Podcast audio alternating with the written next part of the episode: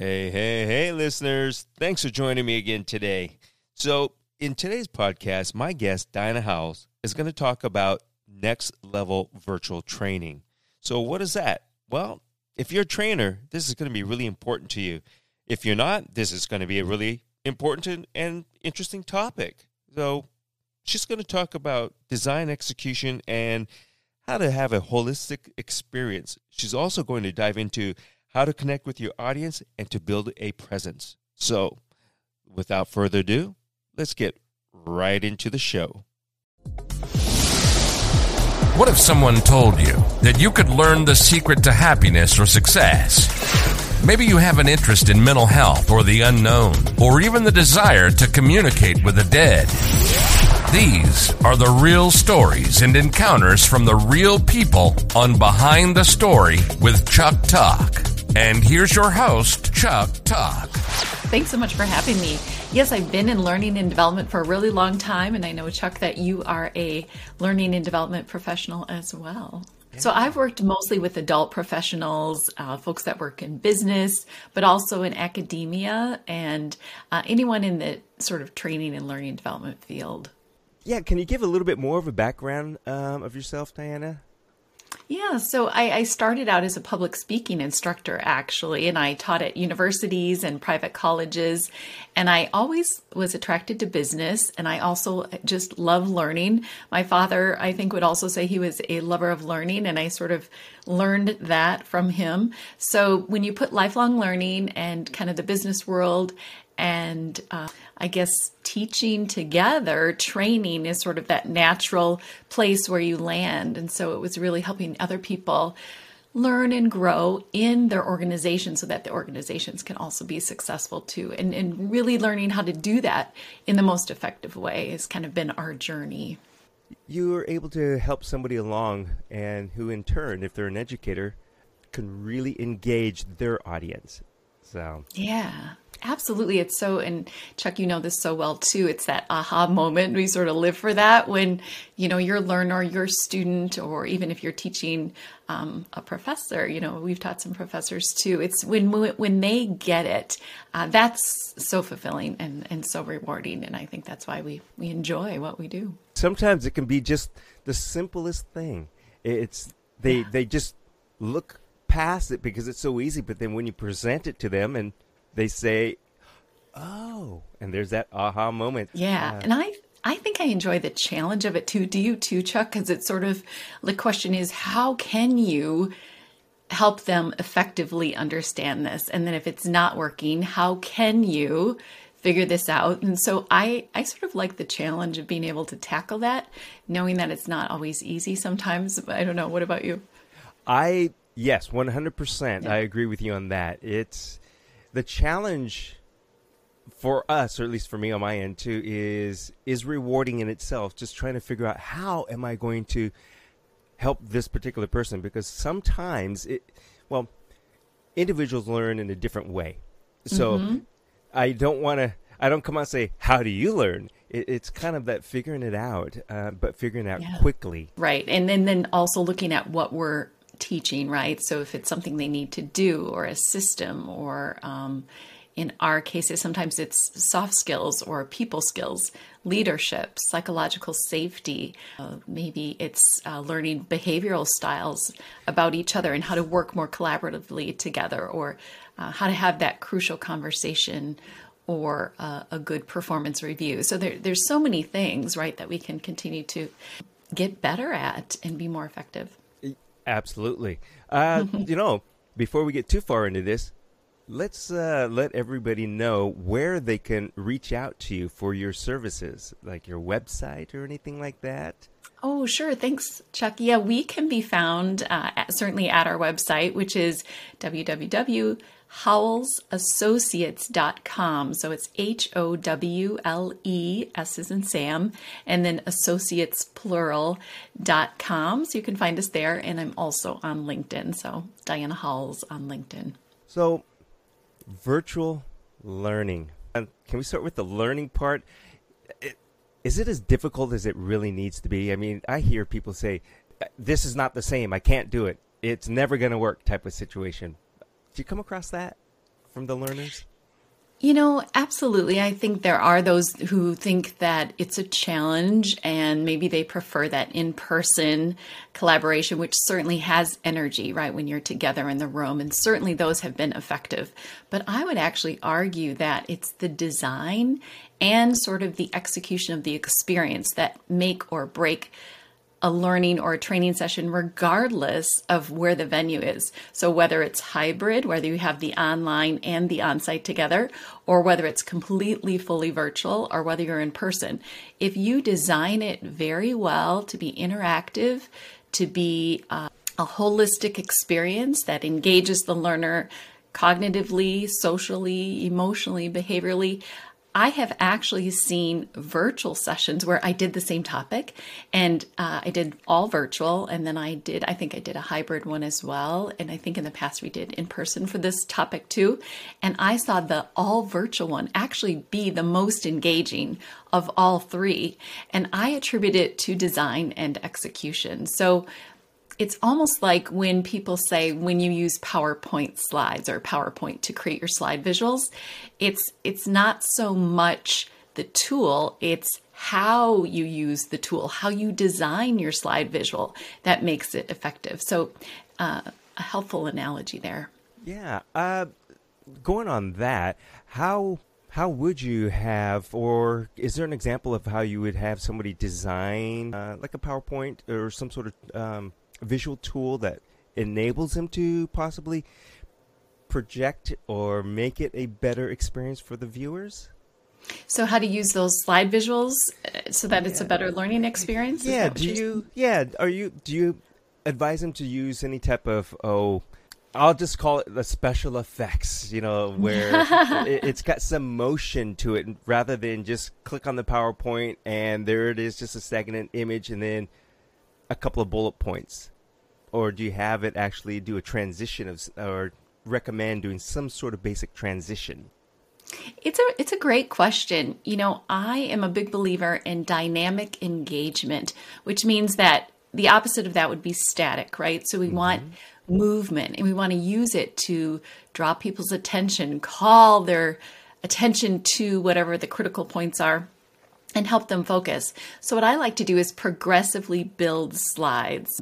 And by progressively building them, it means using, like you said, Chuck, those animations. So, let's say you have uh, three different small visuals on a slide, and you're going to be talking about each of them. If you display all of them at the same time, and then you start talking about point number one and then point number two, you have no idea where your learner is looking.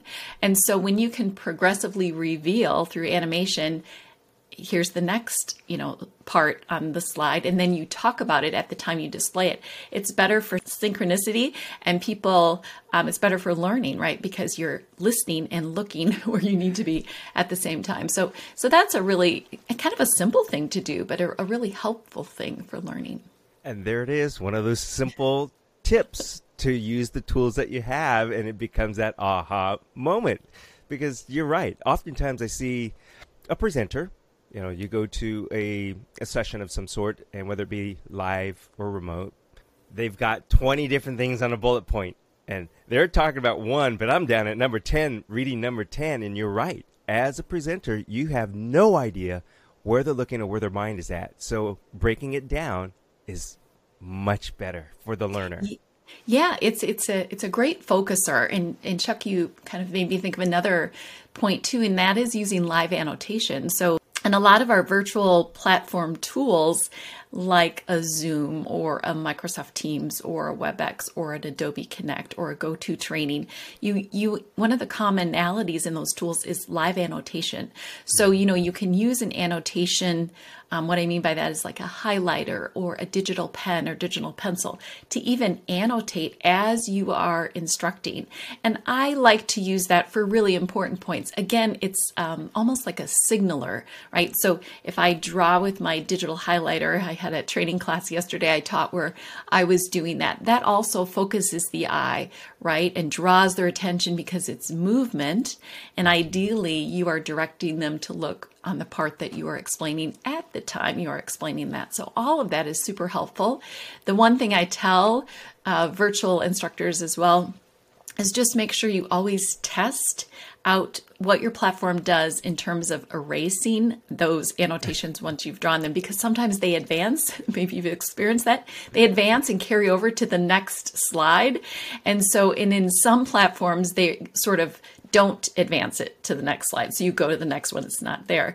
So you really have to practice clearing your slide uh, outside of live virtual training days so that you know it's smooth and not and not distracting. So that just takes some some prep work beforehand. so true. I mean, with you know with anything, you need to be prepared. So that's just Yeah. part of being prepared. It you can't take it for granted that you are an instructor and you've been teaching for 20 years uh, in person, and then figure that oh, it, I could just jump right in virtually, no problem. No problem. Yeah. It doesn't work like that. It doesn't. Yeah. Uh, uh. yeah. Everything. It's it's just you know even like public speaking, right? The more uh, prepared you are, the more confident you are, the more fun you can have when you're actually training, and the more fun you have, the more fun your learners will have. So it's it's all of that domino effect that starts with preparation. And I like what you said. It, it's I kind of look at it as it's about having fun, and if you're enjoying what you're doing, and if you come across mm-hmm. that way, I think the the viewers they're going to see it and they'll be engaged. You know, I, it's I'm just probably jumping all over the place, but you've got me so excited about this topic because, like I said, it's something that I enjoy doing. Some of the questions that I I come across with teachers is a couple things. I guess they have a hard time, just like right now, the camera. It's like, well, where am I going to look? They have Yeah. they're they're so self conscious about what they're going to look like or where they need to look around that they they really uh, feel uncomfortable about doing a virtual thing. Do you have any advice as far as that goes? Oh, that's an excellent question. I mean, so many people struggle with that, and and nobody usually likes to be on camera. So we'll just kind of put that out there and say that is okay. It's normal. Uh, but you bring up a really good point about eye contact. So really, when we are connecting to other people through you know virtually so whether you're the instructor and you're talking to your learners or whatever it may be your students we really need that connection through the camera lens and it does feel like a cold impersonal lens but you just have to remind yourself that's your conduit and on the other side are your students are your learners are the people that you're connecting with you don't have to be looking at the camera all the time. But I like to tell people when you're doing like really important points or this is uh, something, make sure you do this uh, when you can, when it is convenient you do want to come back and make that connection. So we know that you're you're looking at chat. We know that you're looking at the whiteboard. You might be advancing your slides. But when you can come back and reestablish that connection with the camera lens and knowing where that camera lens is and then of course looking at some of the other things that you need to look at is appropriate to do. But again coming back when you can Yeah, there certainly is a difference when you're sitting this close to your webcam or whatever it might be that you're using as your, as I said, your conduit to your audience out there, as opposed to if I was teaching from a distance afar and teaching. And I like to say, if you're doing it that way, don't worry about staring at the camera. And especially if you're doing virtually, just teach the way you normally do and turn around and the camera is your student or whoever your audience. Turn around and look, like I said, every once in a while acknowledge that they're there and then come mm-hmm. back and just do what you normally do. Yeah. And you know, that's that's great. And one thing I like to tell people too is that you don't have to be on camera all the time when you're teaching. And it's kind of like what we were talking about earlier, Chuck, with the focuser. So, for example, if you're displaying a very complex slide and it has a lot of complexity in the structure, you can come off camera to do what? To focus attention on that visual because it needs to take up more of our cognitive, you know, working memory to sort of process and analyze and, and digest it. So I like to say that the times when you are virtually training others, the times where you want to leverage your camera and be on camera would be sort of what I call those purposeful connection times. So, for example, when you're introducing yourself, when they're introducing themselves, when they go into breakouts, because camera the camera does help build presence especially when we have a screen between us. And so that's really important right? You've seen that chuck more than just audio. That really helps build presence. So when they're working together in small groups and breakouts and when we have a large dis- group discussion so let's say we debrief after some some breakout groups and i turn off the slides we don't even have visuals and we just have everybody come on camera. And sometimes depending on your platform you can put them in like an immersive view, which Zoom has, where it takes everybody and puts them in one background. Or in Microsoft Teams, uh, they call it together mode. And this is sort of easier on you cognitively because you only have one background and everybody is superimposed, uh, right, virtually together but we're all on camera. We can have a group discussion. It feels like we're together. Mm-hmm. There's that presence again and in the room. So, really kind of discerning when and how to use these tools to, to again, be more effective if that makes sense. It does, and I love that you use that word immersive because that's something I yeah. use or I say often because to me, people will I mean, we say engage, engagement, and there is a, a difference between engagement and being immersed. And mm. when you mm. just as you said, that immersion, that immersion is now you see everybody. I'm immersed. I'm in the classroom with mm. them. Uh, mm-hmm. That's kind of how I like to explain it, and just like the way you did. I love that. Yeah, and you know that word, Chuck, we're going to see that really evolve more and more coming in the near future because those immersive kinds of technologies like augmented reality and virtual mm-hmm. reality and the metaverse and all of that that's coming are I guess it's already here but it's not equally distributed yet. But all of that is going to be like immersive learning where you are immersed into an environment where it feels like you're really there. So so that word is going to live on I think for for quite a while I, yes, you're right, and it's just going to grow exponentially, just get larger and larger, and I think it's going to be used more often, or and that word. Mm-hmm. But you know, the other thing about all this is, from the standpoint of organizations, companies, businesses, this saves them money.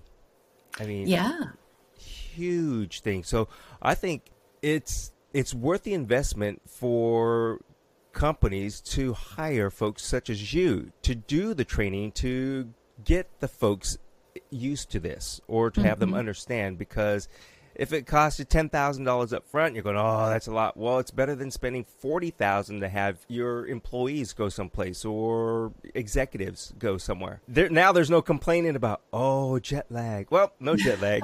and, we, we can't we can't enjoy good meals either, though, right? Because we love yeah. those those good meals when we're traveling but yeah there is a huge you're right there's a huge cost savings obviously to be able to train this way and you know we first had web conferencing technologies Mm, I think late in the late 1990s, and and I first got involved kind of in 2000 with some tools that aren't even around anymore. And we could still do some of these things. We could still annotate. We had video, but we really didn't use it as much.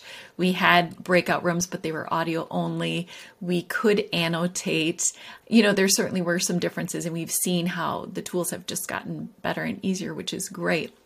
But I think yeah. one thing to point out too, though, is the research is really clear about what's the most effective in terms of using this approach. And as I mentioned to you, I've had experiences where the virtual training was far superior in some cases, in some topics, in my experience. Hey, hey, I hope you've enjoyed listening to part one of Next Level Virtual Training with my guest, Diana Howles. Now, in part two, she's going to dive into what's called blended teaching or blended learning. So please come back for part two. Now, let me add this thank you, all of you, for your continued support. And what I mean by support is you're always coming back, listening, and you're sharing. And please leave your comments and be generous on the rating system too. It all helps out. So until next time, have a great one and listen for the next show. Thanks again. Bye bye.